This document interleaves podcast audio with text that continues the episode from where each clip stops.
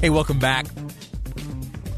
Like you heard from Mark there, this is the final episode of Live Mic. We made it to 312 episodes. Uh, a bittersweet day. Uh, it's going to pain me. I know that when 12:30 rolls around on Monday afternoon, I'll think to myself, "Hold on a second. This is the this is the time of day where I uh, sit in that uh, tall chair in that cool radio room and talk with my friends for a few hours." And uh, well, it won't be me here on Monday behind this microphone. At this time, as a matter of fact, on Monday, uh, what'll happen? Uh, it, well, you'll be hearing from Boyd right now. You'll be hearing from Boyd right now come Monday uh, with some of that stuff that he described here before the commercial break. Uh, another change coming to the pro to the station is uh, well, two more changes I'll tell you about. Uh, Dave and Debbie in the morning, uh, their program is going to expand. That will now run from 9 until noon. Uh, and then at noon, when Maria Shilaos brings to you the new news, uh, that no longer just half hour, that show is going to grow to an hour long. So an hour of dedicated news midday here on KSL News Radio, Utah's noon news brought to you by Maria Shilaos. That's uh, going to be great stuff. And then, uh, as we've been sharing with you throughout today's program, Boyd Matheson picks up the microphone at 1 o'clock weekdays. That's going to be Monday through Friday. You get five days of Boyd coming up uh, movie show on Fridays will remain uh, in place 9 to noon right here on KSL News Radio, produced by the great Robin Garfield, of course. Uh, so uh, that's that. Those are the nuts and bolts of uh, what is happening uh, following my departure. Huh. I'm going to miss you guys. So, what am I up to next? Well, you know, I've told you before, I'm going to be heading out to back to Washington, D.C. I'll be working uh, on the Senate side this time, as I spent about five years on the House side working for Rob Bishop.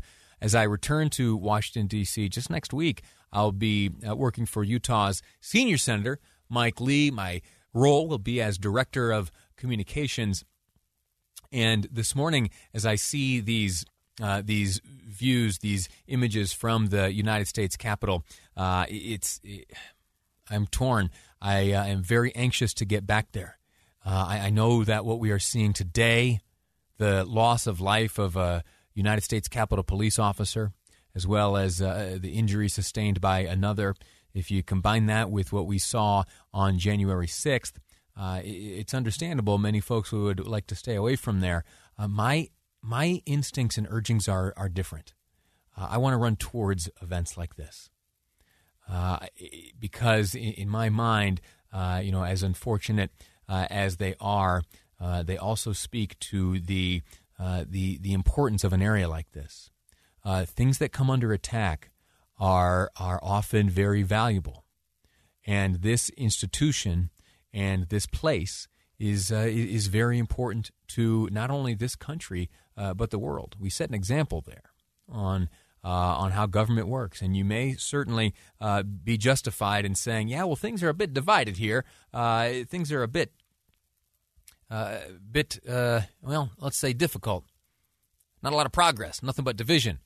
Well, if you compare us to the rest of the world, we're doing all right. Though we set our own standard, we shouldn't rest on those laurels. We must continue to move forward, and there is much work that is done.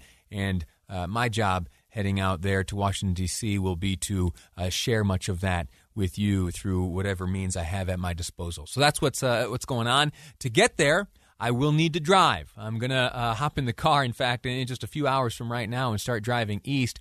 And uh, I'm curious if you have uh, any audiobook suggestions. If you have any, uh, if you have any audiobook uh, suggestions as I look to fill that time on the road. Uh, Mark joins us uh, on the line. He's got a suggestion. Mark, welcome to the program. How are you? I'm great. Thank you very much. I'm sad to see you go, but thanks a lot. Sure. Um, one of the books I've loved reading, and it's actually in a podcast form right now, is by Mike Rowe, who did Dirty Jobs. And he's oh, got sure. A, a series. He's got a series called "That's the Way I Heard It." It's styled after Paul Harvey. In fact, he got Paul Harvey's uh, family's permission to be able to do it um, in that style because he wanted to pay respect to him. But it basically little snippets, and you have to figure out who he's talking about.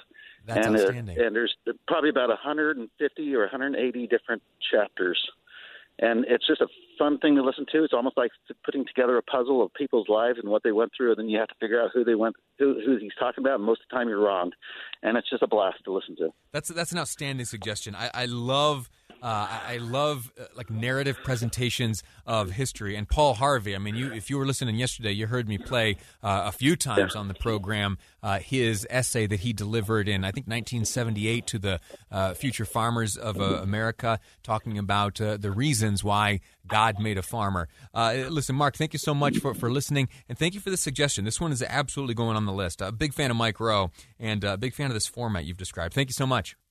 All right, thank you. All righty. Uh, a few uh, suggestions come via text message as well. Uh, you, you, heard me share with Boyd uh, my desire to to read a few more uh, novels and to pepper a bit more fiction into what I've been reading. I, I spend a lot of time reading biographies and uh, bits of history, things that happened, nonfiction. and well, to to add some variety, and to uh, get my creative juices flowing, if you will, I have tried reading a bit more, uh, a bit more uh, of the fiction.